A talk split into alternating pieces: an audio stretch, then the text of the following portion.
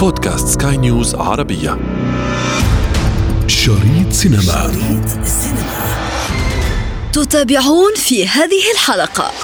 طبعا بما إن آه، بنتكلم عن كيرة والجن بنتكلم عن آه، موسم آه، يعني ظل يتربع على عرش الإيرادات لسنوات طويلة.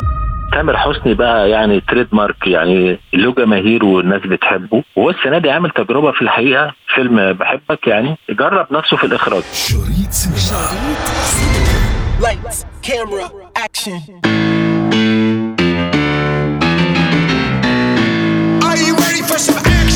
تحدثنا عن الكثير من المسلسلات والأفلام الخاصة بهوليوود وأيضا ال box office الأمريكي ولكن اليوم سنتحدث عن شباك التذاكر العربي ولكم في ذلك الكثير من الأفلام التي ستعجبكم أنا ابتسام العكريمي وهذه حلقة جديدة من بودكاست شريط سينما لا تفوت الأمر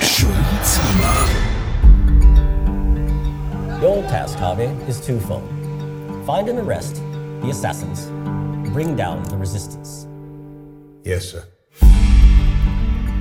The five perpetrators, possibly six. The first. Ahmed Kira. Ahmed. Ahmed. مش أحمد. انطلاقتنا من الفيلم الذي اتخذ من الرواية قلبا له لينبض منها خارج غلافات الكتب لقد سرد لنا أحداثها على الشاشة الكبيرة الإنجليز عملوا زيارة. تقول حاجة يا حبيب الإنجليز هتفضل ساكت لحد إمتى؟ إحنا هننزل. هنحوط الناس. أنت لازم مجنون. كوكبة من النجوم الذين اجتمعوا في فيلم كيرة والجن رأينا في البطولة النجمان كريم عبد العزيز وأحمد عز إضافة إلى النجمة التونسية هند صبري ما كانش في بنت في البر بتعرف تكسر عقد القصب زي ده الإنجليز خافوا لأول مرة. ولسه بكرة هيخافوا war.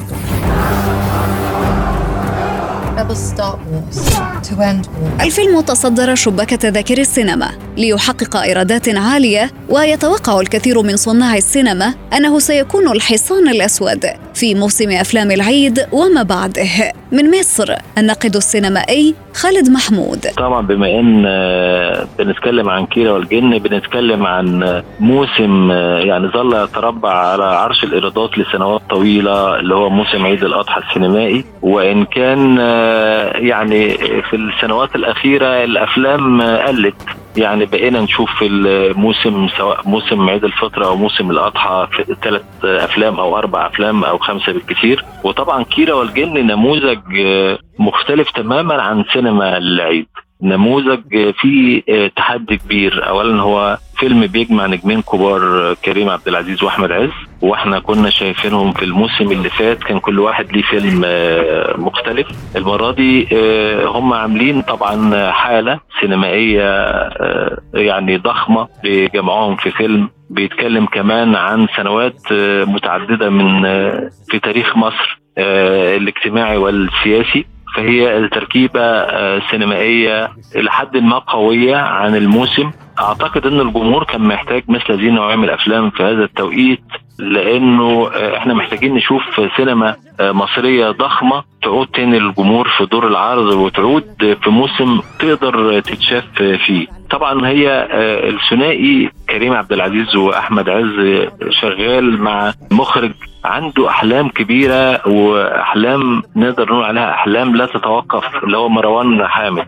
أعتقد شغله سواء مع كريم عبد العزيز بالذات وأحمد عز في أفلام سابقة شفنا فيه عنصر الإبهار. لأول مرة شفنا نجوم بتقع في غرام مخرج ولاول مرة من سنوات بنشوف هذا الجيل بيسلم نفسه لفكر مخرج لأنه شاف نفسه على الشاشة إزاي هو متقدم بشكل جديد وبلون التف حوالين الجمهور واعادوا أيضا لشباك التذاكر وأعاد آه، ليه البريق. وده حصل مع النجمين اللي بيشتغل معاهم مروان. مروان حامد يختلف عن آه، مخرجين آه، تانيين كتير آه، في سنه أو في جيله من إنه مخرج معاصر عارف إزاي يشتغل على المفردات التقنية الجديدة ويقدم عناصر الإبهار وهو هنا عينه على شباب المخرجين. يعني عنده المفاجآت عنده السسبنس عنده الخيال العلمي عنده التصوير عنده الكاركتر نفسه بتاع الشخصية بيقدر إزاي يقدمه بشكل مبهر للجمهور. فهي افتتاحية كبيرة جدا لموسم. يعني يمكن في أول يومين تجاوز 25 مليون جنيه قبل ما موسم العيد يبدأ. فده معناه آه، نجاح مبشر جدا لهذا الفيلم وهذا العمل. وأنا شايف إن في علامات ومؤشرات. مثل ماذا تلك العلامات والمؤشرات؟ هل آه، يعني بإمكاننا أن نترجمها في حضور النجوم الكبار في فيلم واحد واجتماعهم أو في طريقة يعني كتابة السيناريو؟ الاثنين. هو طبعا كتابة سيناريو اولا سيناريو صعب جدا واجتماع النجوم مع بعضهم. أنا كنت أقصد أن أقول في مؤشرات آه، بيطرحها مثل هذه النوعية من الأفلام بجانب المفردات الفنية اللي حضرتك أشرت إليها إنه لبقية النجوم وبقية المخرجين يمكنهم إذا عملوا أفلام قوية وجادة ومصروف عليها كويس يقدروا يخشوا السوق ويضمنوا نجاح ويضمنوا عودة البريق مرة أخرى. لأن هناك كثير من النجوم آه، والمخرجين والمنتجين لديهم مخاوف وتراجعوا من إن هم يكونوا موجودين في السوق خوفا من حسابات أخرى زي حسابات آه، سينما المنصات وحسابات إن الجمهور ما عادش بيقبل على الأفلام في السينمات. وبيتفرج على اليوتيوب وبيتفرج على المنصات والى آخره. لكن أنا أعتقد إنه الجمهور المصري بالذات والسينما في مصر إذا ما تحققت بأفلام كبيرة وقوية وبها النجوم يقدروا آه، يرجعوا ويحققوا إيرادات كبيرة وشباك التذاكر هيبقى مضمون 100% طبعا آه، محتاجة نوع من المغامرة لأنه آه، هذا هو وقت المغامرة فعلا. ما تقدرش تسيب الساحة فاضية بدون سينمات. هذا الموسم كنا بنشوف فيه حوالي 15 فيلم جديد. أما يبقى فيه ثلاث أو أربع أفلام معناه إن فيه شيء. لكن كنت بقول على مؤشر كيرة والجن إنه بيعيد مكانة فقدت من ساحة السينما المصرية في دور العرض. إنه محتاجين أفلام كبيرة زي ما كنا بنشوف آه، أحمد زكي آه، في مواجهة نور الشريف ونادية الجندي في مواجهة نبيلة عبيد ومحمود عبد العزيز موجود وأفلام آه، عادل إمام طبعا بجماهيريتها الكبيرة. إحنا عاوزين المجموعة دي تبقى تطلع تاني وتشجع الناس تاني. ربما الأكثر غزارة في جيلهم في هذه الفترة هو كريم وعز لأن هم أذكياء. يعني أنا في أحد لقاءاتي مع أحمد عز قال لي إن أنا عاوز أصنع تاريخ وتاريخ كبير وتاريخ مليان بالأفلام. والناس تشاور عليا وتقول فيما بعد إنه قدم 100 و200 فيلم فيهم 50 فيلم جيد ده يكفيني فده فكر آه، أنا أحترمه. حتى لما تبص للنجوم الكبار كلهم منور الشريف على كل هذا الكم من الأفلام اختار مجموعة قليلة اللي هي مؤثرة فيه واللي هي أثرت في الجمهور وأعتقد إن ده كان جزء من التواضع. لكن كل الأفلام اللي قدمها بكافة فئاتها بتعجب كل الجمهور بمختلف ثقافاته وانماطه كيرة والجن تكمن قيمته مش بس القيمة الفنية الكبيرة. اللي في الحقيقة محتاجة حلقات نتكلم فيها لأنه هذا الفيلم فيه فن عالي جدا ولكن قيمته بأنها لابد أن تحرك المياه الر- الراكدة. ونجوم مصر اللي بيعملوا أفلام آه، لا تستمر أسبوع في دور العرض في مقابل أن هم هيحققوا جزء من ال- الإيرادات في مثلا دور العرض السعودية أو دور العرض الخليجية. ده مش مقياس للنجاح الأبدي واستمراره تاريخيا إنك تقدر تشاوري أو تختاري هذه الأفلام من ضمن مثلا أفضل 50 فيلم اتعملوا في آخر خمس سنين. آه الفلوس آه جزء مهم للاستمرارية ولكن أيضا الغيرة الفنية مطلوبة للتحقق. ده اللي أنا قصدت أقوله من كيرة والجن. مساء الخير أنا بحبكم أنتوا الاتنين وعايز أتجوزكم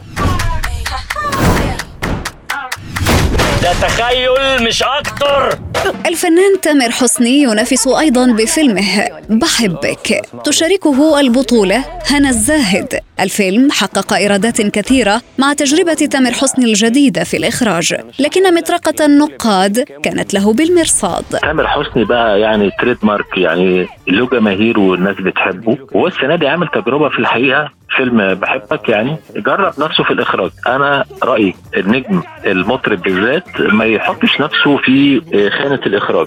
الإخراج ده محتاج حد مايسترو واقف بيشوفه وإزاي يوظفه وإزاي ينجحه وإزاي يصور أغاني تخش في مكانه اغاني اسطوريه زي أغاني عبد الحليم حافظ وإلى آخره من الأغاني اللي اتصورت في السينما. وانت عارفه قد إيه السينما لعبت دور في توصيل أغاني عبد الحليم واستمرارها حتى هذه اللحظة.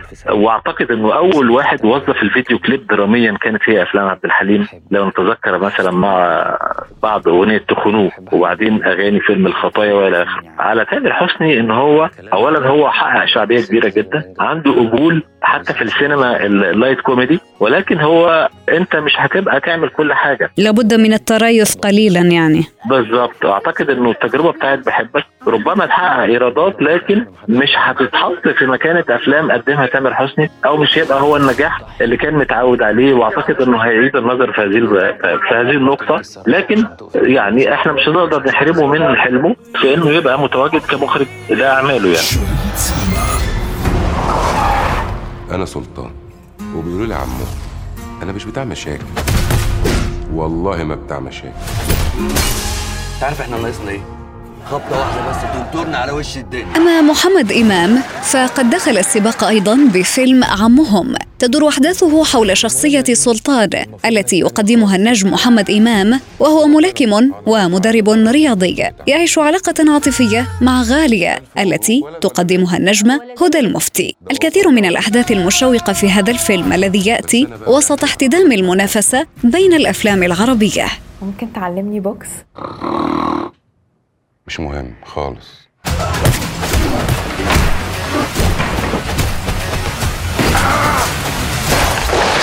مش هينفع تخش. ليه يا سلطان؟ مش هينفع؟ أصل سعيد جوه. شريط سينما. انتظرونا. أفلام جديدة في شريط سينما. شريط سينما. شريط سينما.